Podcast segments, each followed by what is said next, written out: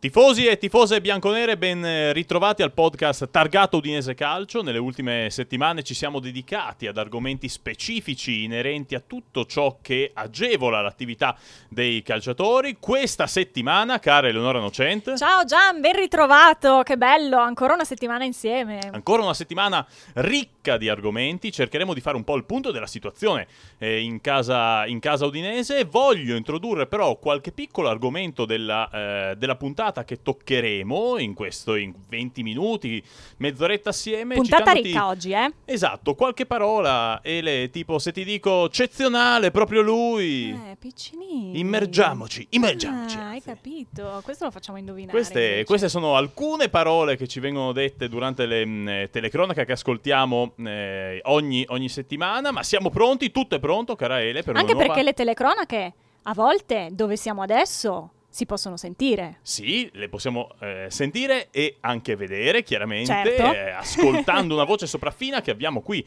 ospite con noi, ma la introduciamo tra poco nella nuova puntata di Dentro, Dentro l'arena. l'arena.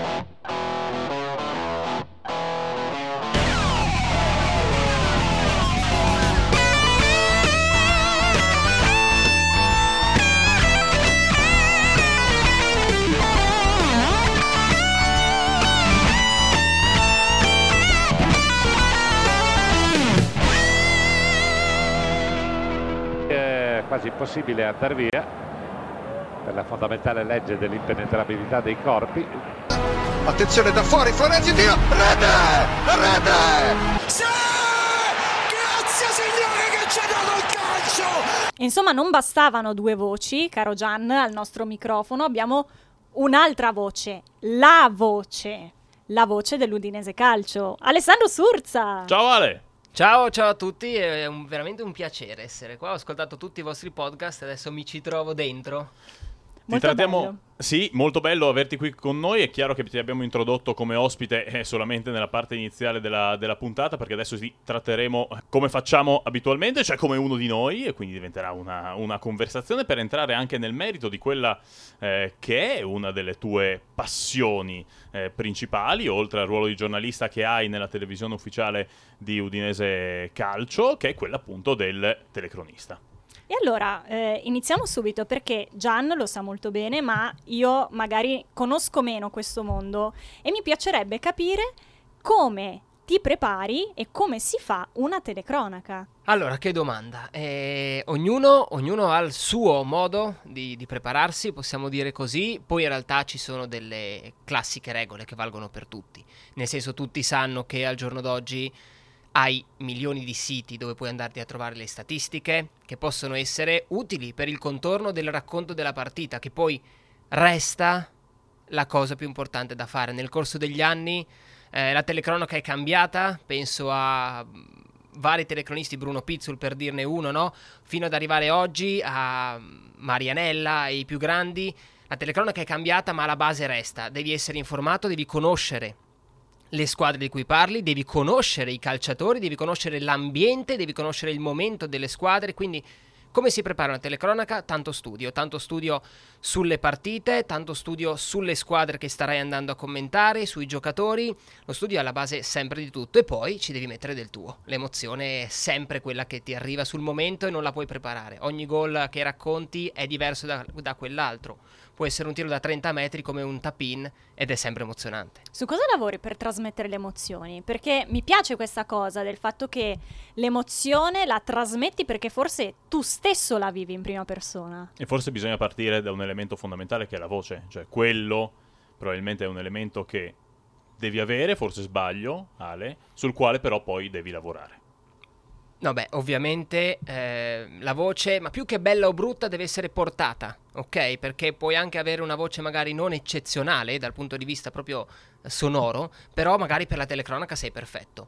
E devi avere una voce che si può prestare, no? Intanto devi allenarla, devi essere in grado di parlare a lungo e eh, per quanto riguarda le, le, le emozioni, no? Anche che, che dicevi tutto dipende anche dall'ambiente. Io ho fatto telecronache da tubo, che per chi non lo sapesse sono le telecronache, Gianni qua lo sa bene. Sì, che non significa avere un tubo esatto. eh, col quale si guardano le partite stile canocchiale, però vuol dire farle in studio, studio, no? Esatto, con un televisore davanti, ma lo fanno anche i maggiori broadcaster, eh, quindi insomma è, è una pratica comune e poi le vai a fare in campo ed è tutta un'altra roba. Quindi da dove prendi le emozioni? Dall'ambiente.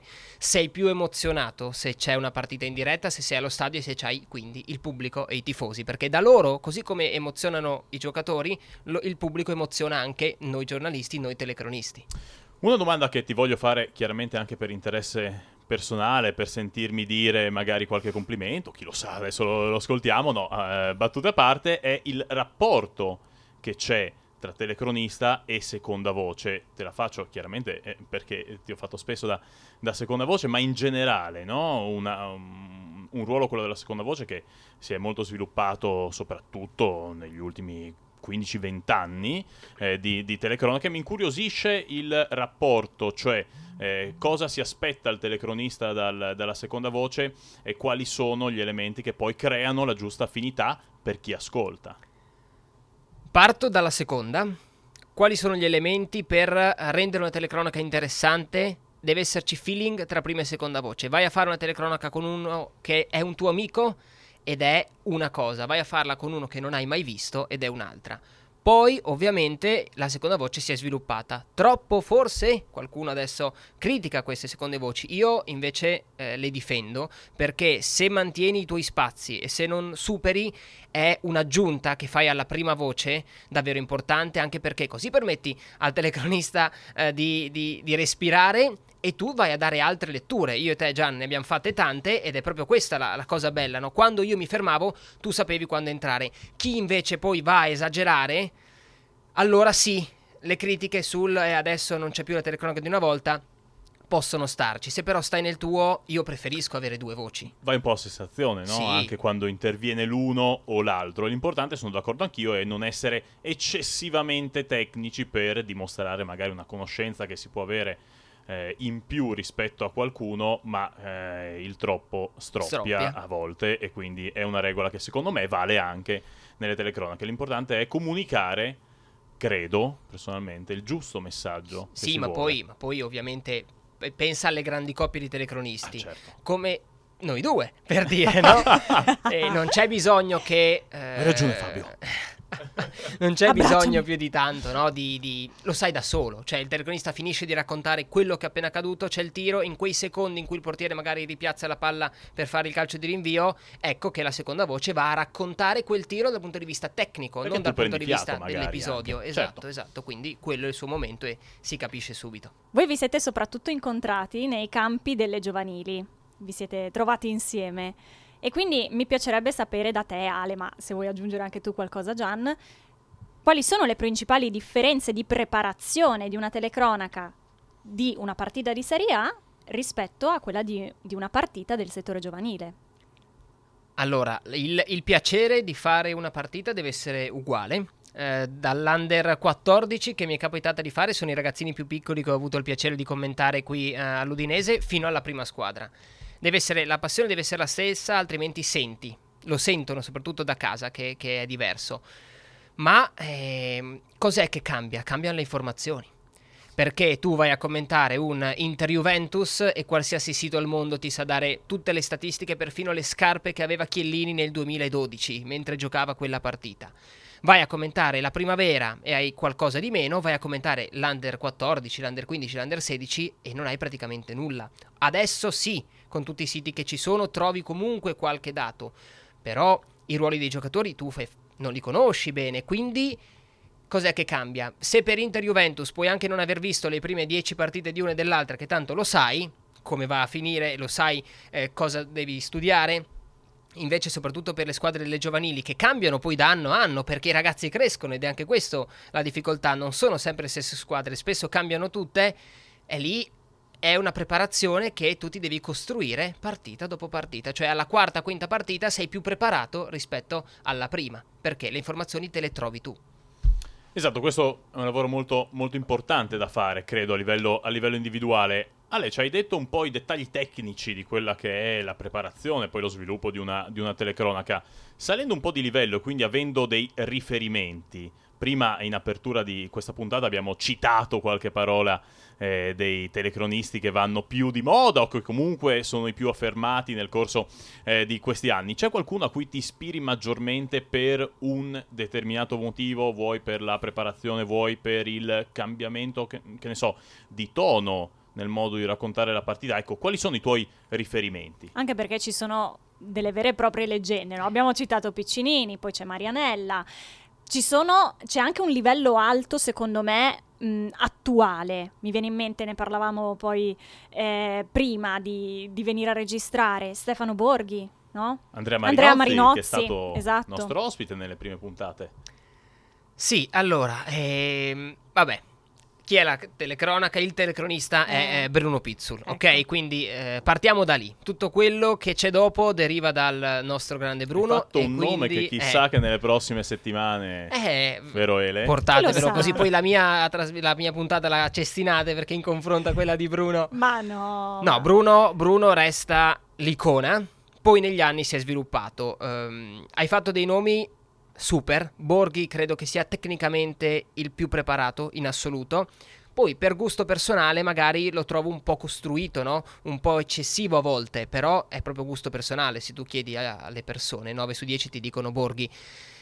Io posso dirti che ovviamente basandomi anche su quelli che sono i telecronisti di oggi e che seguo negli ultimi magari dieci anni, Riccardo Trevisani credo che sia il mio punto di riferimento per ehm, il ritmo che dà le telecronache, per l'emozione che mette nei gol, eh, a volte forse esagera anche, però fa parte del suo personaggio, anche poi per la conoscenza tecnica che lui ha dello sport, perché comunque oltre a raccontarlo devi saperne. Quindi sì, ti dico Trevisani, poi ce n'è tantissimi secondo me sottovalutati. Penso a Ricky Buscaglia, Alessandro Iori, con i quali ho avuto anche piacere di lavorare, quindi di vedere eh, come si preparano e eh, poi un altro, secondo me, sottovalutato è Riccardo Gentile di Sky, che è la voce della mia infanzia. Anche quando andavo molto. a vedere l'Udinese, c'era lui e ti faceva capire, ah ok, stiamo vedendo la Serie A. Sì, Quindi è vero, è questi vero. sono i nomi che mi porto, mi porto, dietro. Hai portato un bel nome che effettivamente, eh, a cui non avevo pensato inizialmente, però quando uno va a scovare un po' in fondo anche eh, e va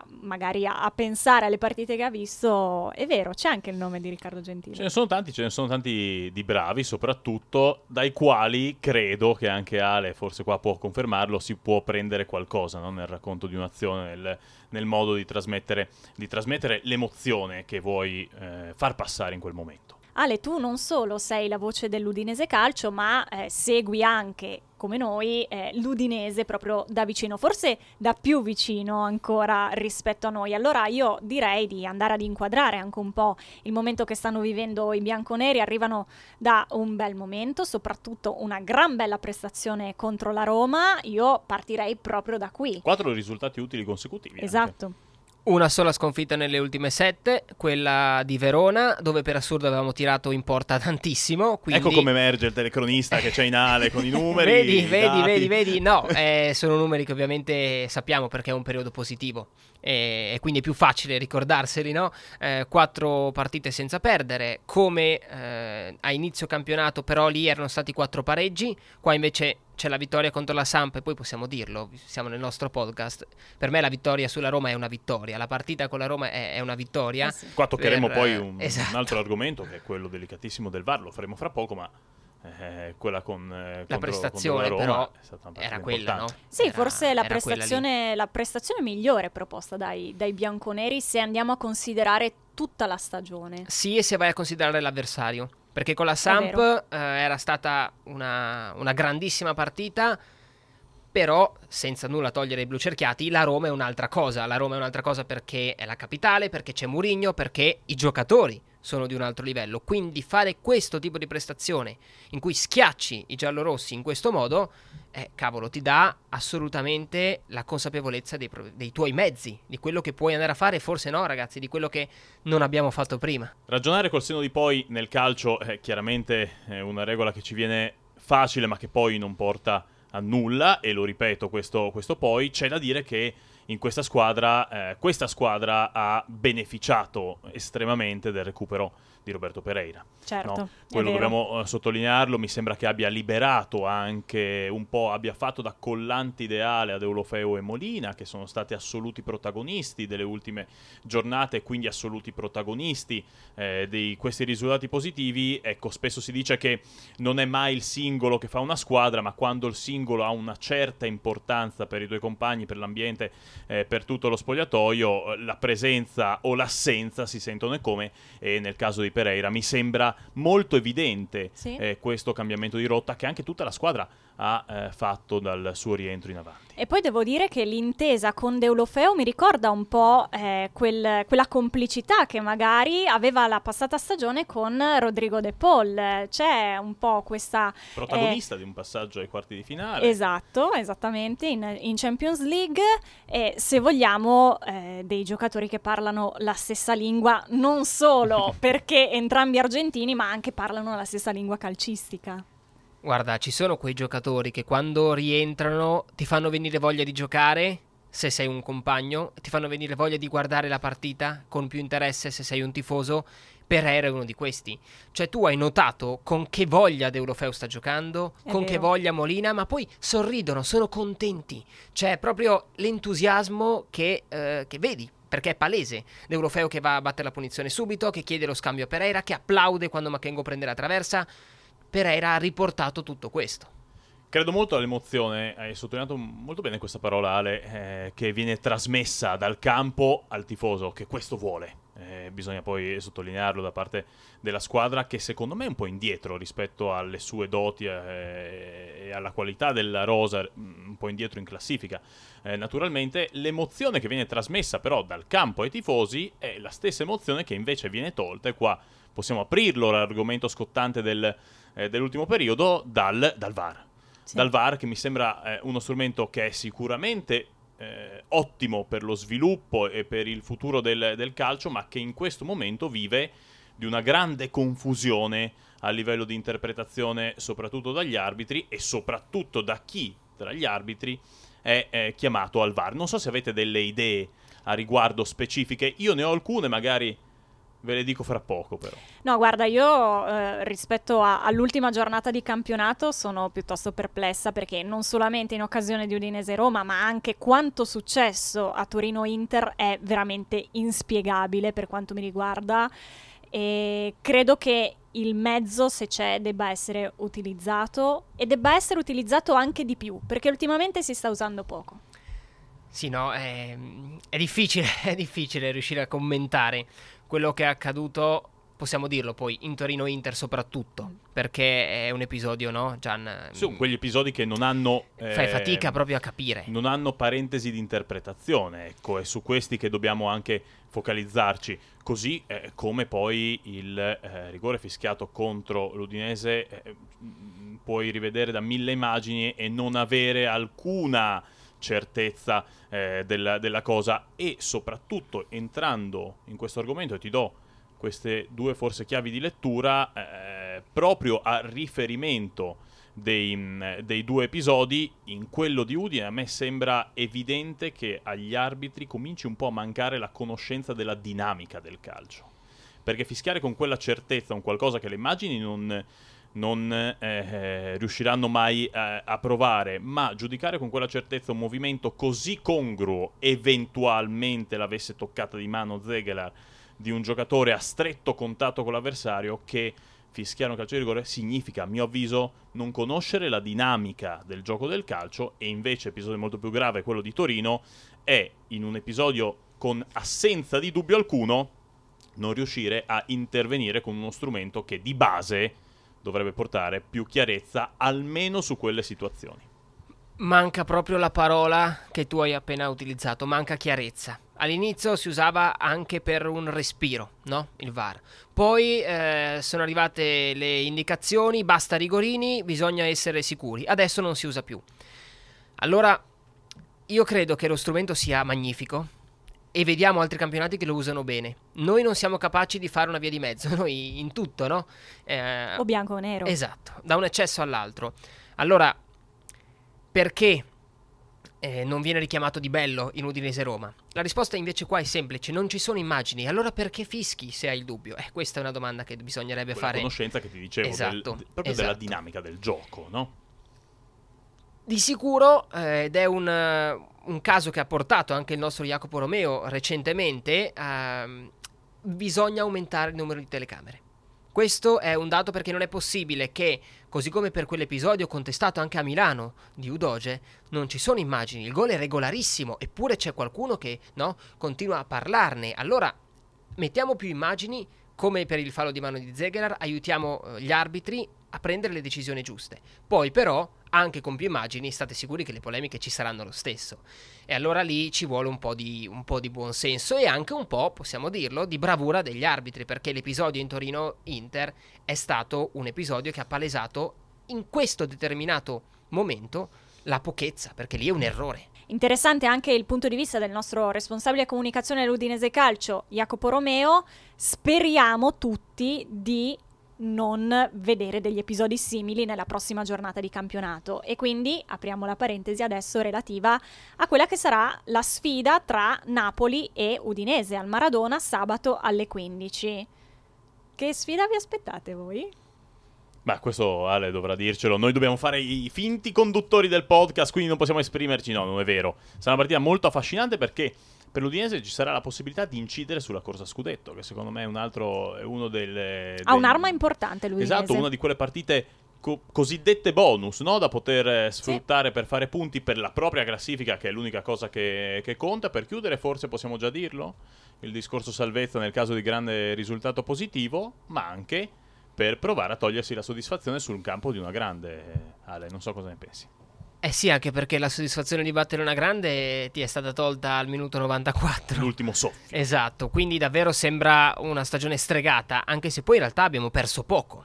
Forse no, bastava trasformare quei pareggi in 2, 3, 4 vittorie in più e già stavamo parlando di altro. Adesso è l'opportunità di farlo, la penultima perché poi ti manca l'Inter e per il resto le squadre che dovrai andare ad affrontare sono tutte alla tua portata. Contro il Napoli, no, si dice sempre che l'Udinese contro le grandi si esalta, speriamo lo faccia ancora. Non è facile, al Maradona io mi aspetto un clima infuocato. Il Napoli forse mai come quest'anno, neanche nella stagione d'oro di Sarri, era davvero in maniera così concreta lì a lottare per lo scudetto, quindi insomma vorranno provarci, avranno ovviamente anche i favori del pronostico, però l'Udinese ha dimostrato che se può dar fastidio lo fa spesso, no?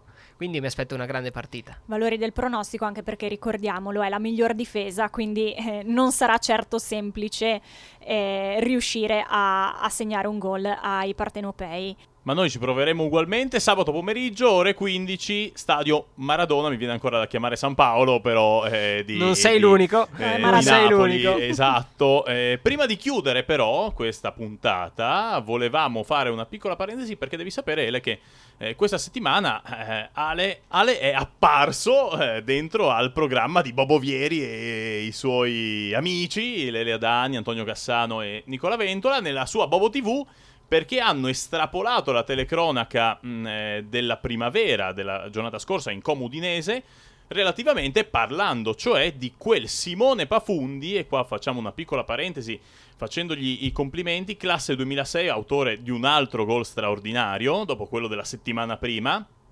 perché ha firmato il suo primo contratto da professionista per quello che probabilmente è il talento più puro del settore giovanile dell'Udinese e che in futuro credo potrà toglierci tante soddisfazioni. E noi Pafundi l'abbiamo menzionato proprio qualche settimana fa nel nostro podcast insieme a Ad Angelo, Angelo Trevisan. Trevisan. Grande puntata.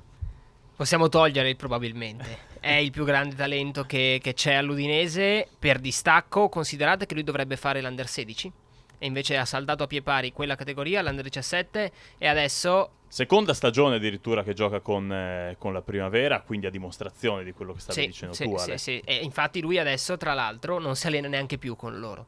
Si allena con la prima squadra. E io ho avuto il piacere di vedere qualche allenamento. Non, non sfigura.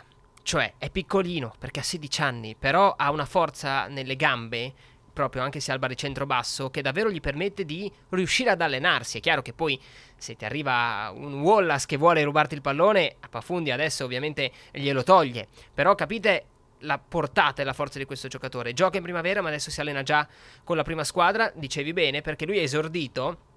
Vado anche un po' a memoria perché ovviamente ho, ho, commentato io in una gara contro il Parma l'anno scorso appena fatti 15 anni, quindi era marzo del 2021, Moras, mister Moras in panchina, lo fa esordire e quindi lui ha fatto due stagioni perché poi si allenava da, da, mesi già con loro, quindi alla seconda stagione intera, quest'anno, nonostante l'infortunio che l'ha tenuto fuori tre mesi, appena è tornato si è visto. Dei gol spettacolari, l'uomo in più è davvero l'uomo sul quale l'Udinese può costruire il proprio futuro. E non c'è età per mettere all'opera un talento eh, così puro come quello di Simone Pafundi e chissà che quest'anno, magari il prossimo, senza correre troppo, magari senza sognando da troppo, tifosi, possa essere eh, l'opportunità di vederlo anche esordire mh, mm, in, in prima squadra. Ele, Volevo fare un'ultima domanda prima di salutarci ad Ale e mi piacerebbe se tu potessi raccontare il gol di Molina così in diretta nel nostro podcast,